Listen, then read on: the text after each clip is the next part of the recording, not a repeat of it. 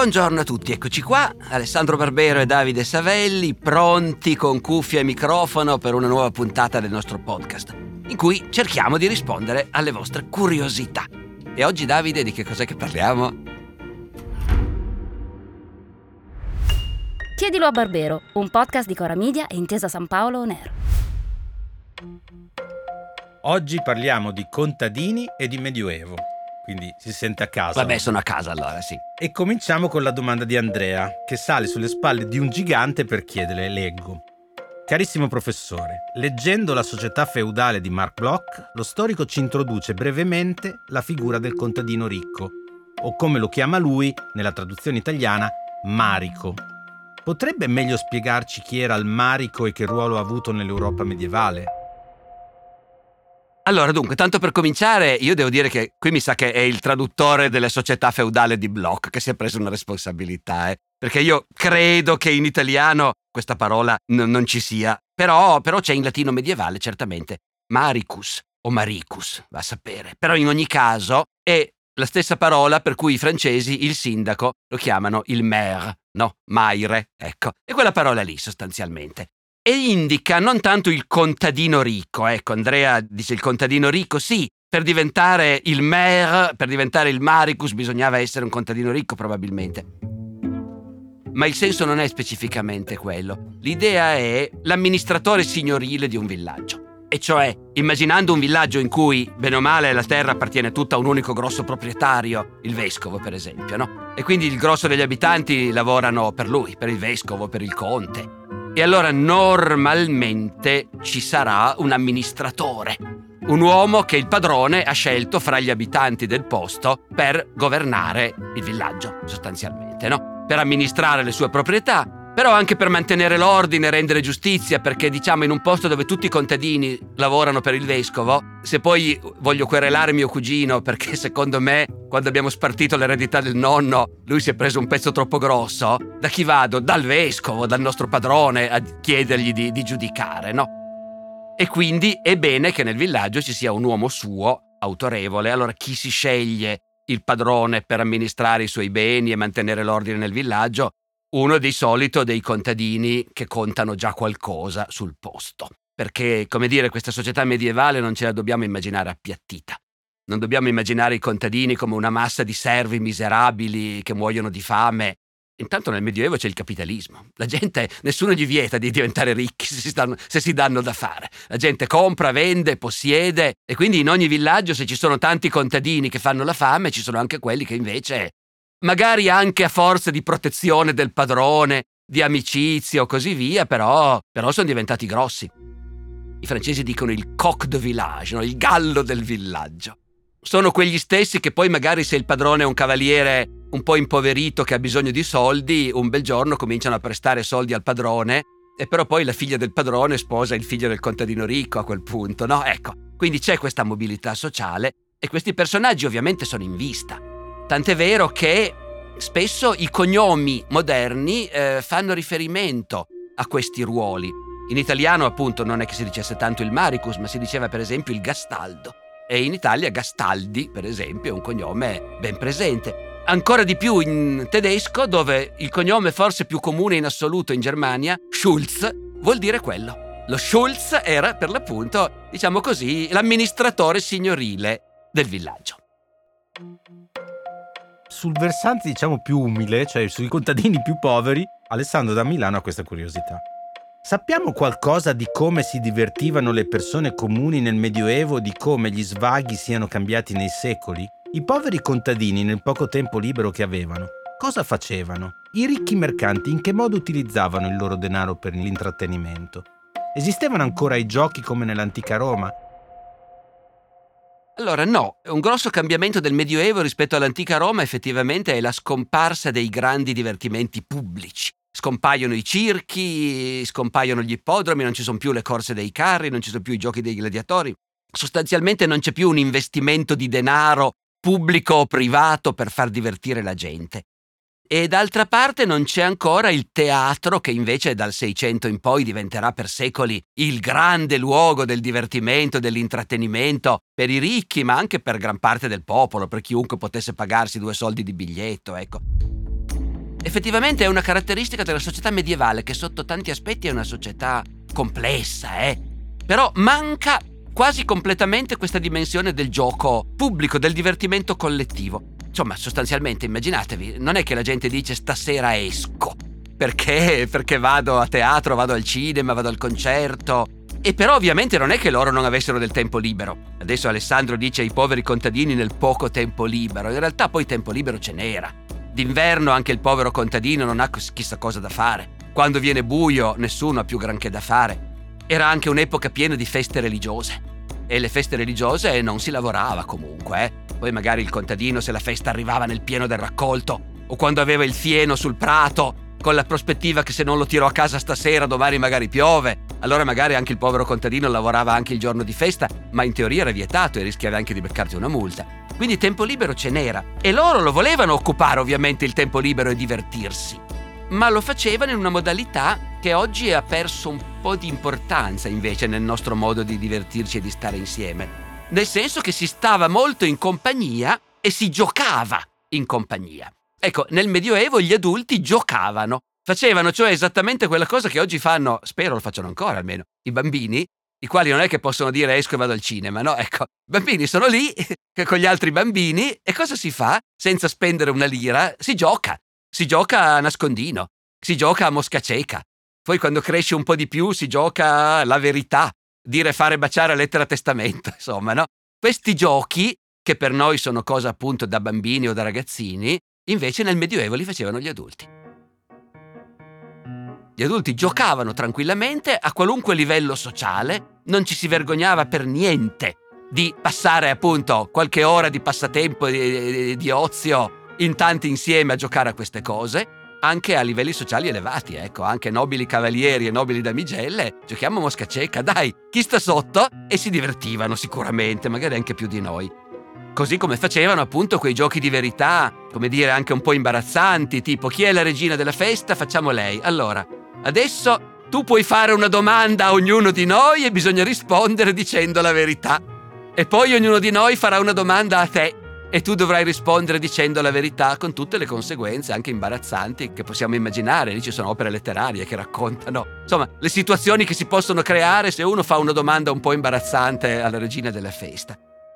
Dopodiché, poi, visto che Alessandro cita anche i ricchi mercanti, beh, no, poi c'era anche un'altra forma di intrattenimento, e cioè va bene giocare, va bene giocare a mosca cieca, però se facessimo venire i suonatori e i cantanti, e, e se ne andassimo in giro per la città a cantare, suonare, schiamazzare tutta la notte, grande divertimento.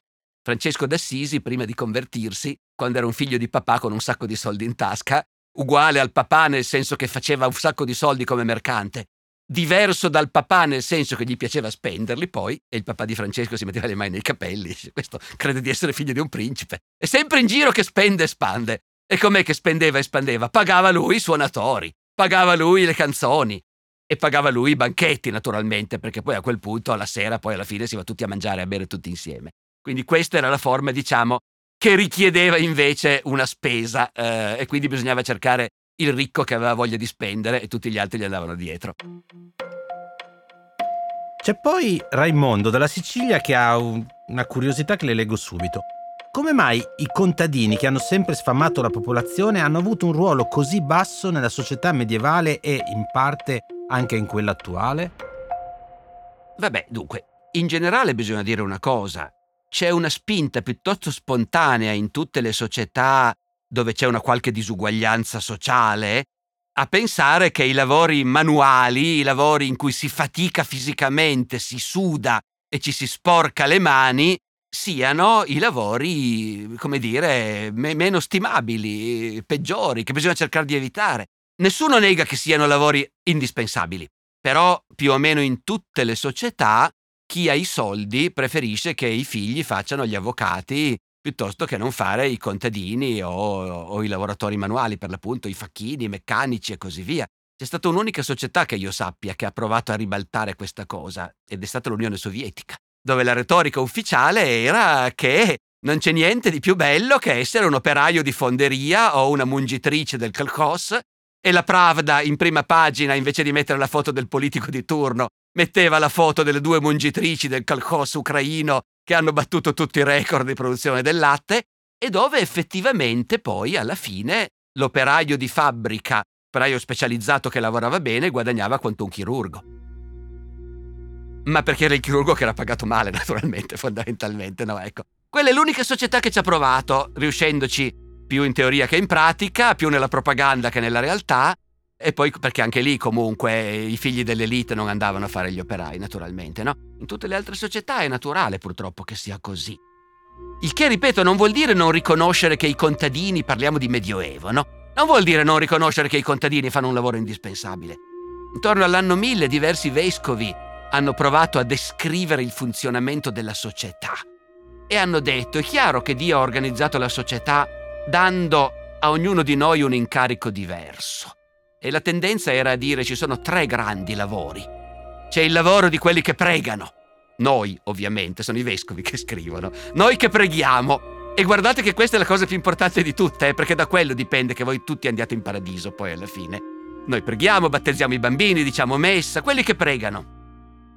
Poi ci sono quelli che difendono il paese dai nemici quelli che comandano e combattono, e sono i nobili signori, i cavalieri. E poi ci sono quelli che lavorano.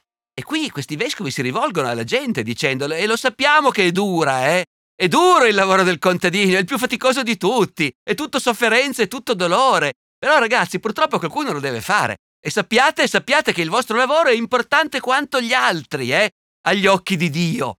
E davanti a Dio siamo tutti uguali. E quindi qua in questa vita bisogna rassegnarsi, a ognuno ne è toccato uno e quelli a cui è toccato il più pesante di tutti sappiano però che avranno anche loro la loro ricompensa nell'altra vita.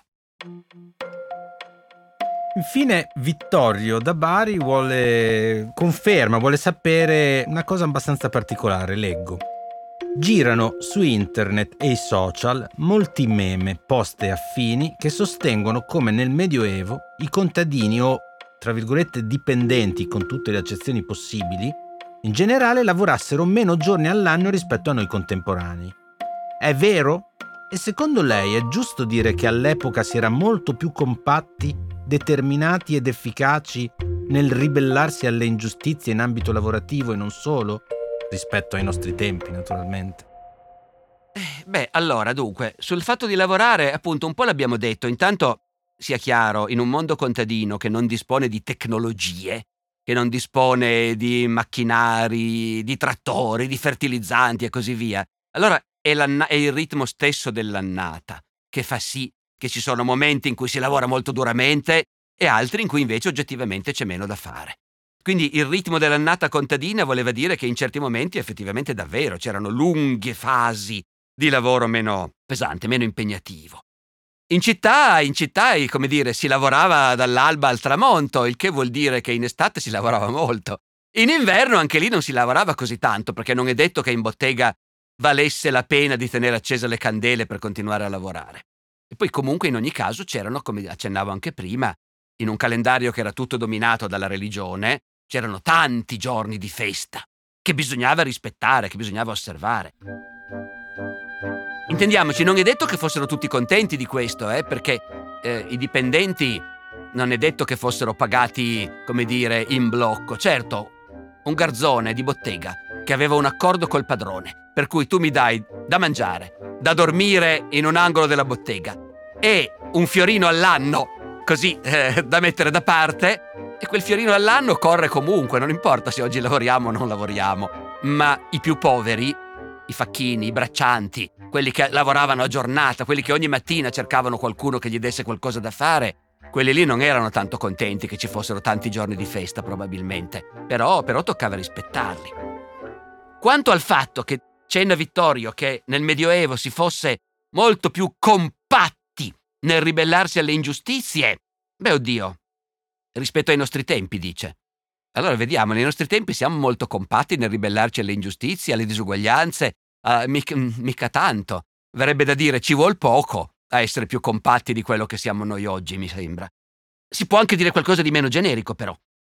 Ribellarsi ha un impatto molto diverso a seconda che lo si faccia in modo disordinato, individualistico, così, o che invece ci sia una consapevolezza che ci si può muovere tutti insieme e che se ci muoviamo tutti insieme contiamo di più ed è più facile ottenere qualcosa. Allora, questo nella società medievale si vede. Cioè si vede che emerge via via una consapevolezza che qui al villaggio dobbiamo muoverci tutti insieme, tutti noi che abitiamo in questo paese e che andiamo immessi in quella parrocchia, siamo una comunità ed è collettivamente che andiamo dal Signore a dirgli che vogliamo che abolisca quell'obbligo, che alleggerisca quella tassa o così via. Così come per dire, per toccare un ambito che a me è molto vicino, anche per il lavoro che faccio, le università medievali. Cosa sono le università medievali? Come nasce l'Università di Bologna? L'Università di Bologna non nasce mica solo perché a Bologna ci sono tanti professori che danno lezioni private di diritto romano. Loro sono dei privati professionisti. Ce n'è tanti per tanti motivi. Bologna è vicina a, Rave- a Ravenna, alla Romagna, al luogo che è rimasto romano, bizantino per tanto tempo. Lì ci sono i libri giusti, insomma, per studiare il diritto romano. Ma i professori che insegnano a Bologna non sono mica l'Università di Bologna, sono dei privati docenti. L'Università di Bologna sono gli studenti che arrivano a Bologna da mezza, da mezza Europa. Perché chi si laurea a Bologna poi torna in Polonia e ottiene subito un incarico, un posto da giudice. No, ecco, arrivano da mezza Europa e a Bologna sono dei forestieri, senza diritti perché se non sei del posto è difficile che ti garantiscano dei diritti. E allora cosa fanno gli studenti a un certo punto? Gli studenti di Bologna a un certo punto si dicono, adesso noi ci organizziamo, ci organizziamo tutti insieme, formiamo una collettività. Come si dice una collettività organizzata nel linguaggio medievale? Una universitas. Tutti insieme. E tutti insieme andiamo poi dalle autorità del comune di Bologna a dire, oh, noi vogliamo vogliamo gli alloggi col fitto bloccato e così via. Quello è. Quindi effettivamente non c'è dubbio, nel Medioevo emerge spesso una consapevolezza che, che per ribellarsi bisogna muoversi in tanti tutti insieme. Tempo scaduto. E già, tempo scaduto, anzi siamo stati lunghi. Vabbè, se si lamentano ci impegneremo a essere più brevi in futuro. Arrivederci a tutti, anzi a risentirci a tutti.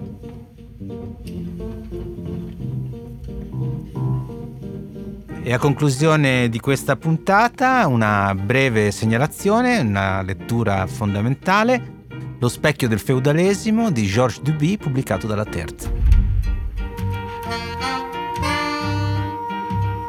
Chiedilo a Barbero è una serie podcast di Cora Media e Intesa San Paolo Air, scritta da Alessandro Barbero e Davide Savelli. Produzione esecutiva Lia Chiovari.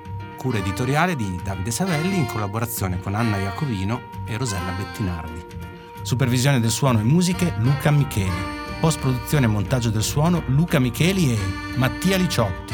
Coordinamento post produzione Matteo Scelsa. Fonico di studio a Torino Riccardo Mazza di Experimental Studios. Fonico di studio a Roma Lucrezia Marcelli.